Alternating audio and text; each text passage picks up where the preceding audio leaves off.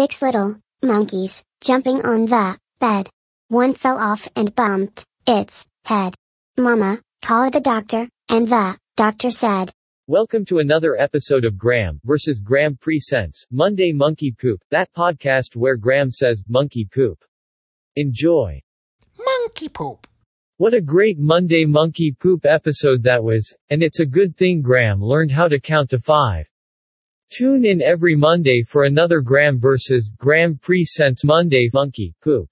Also, if you subscribe to the Graeme vs. Gram Graeme Presents short podcasts for short attention spans feed on your favorite podcast platform, you can check out 365 Days of Fuck, where Graeme says, fuck.